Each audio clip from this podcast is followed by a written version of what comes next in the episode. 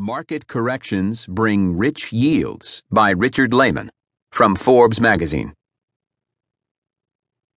January has been a painful experience for almost all investors except maybe the Nassim Talebs of the world, who feast on black swans.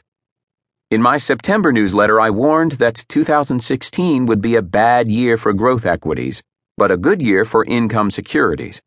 I also recommended using year end tax selling or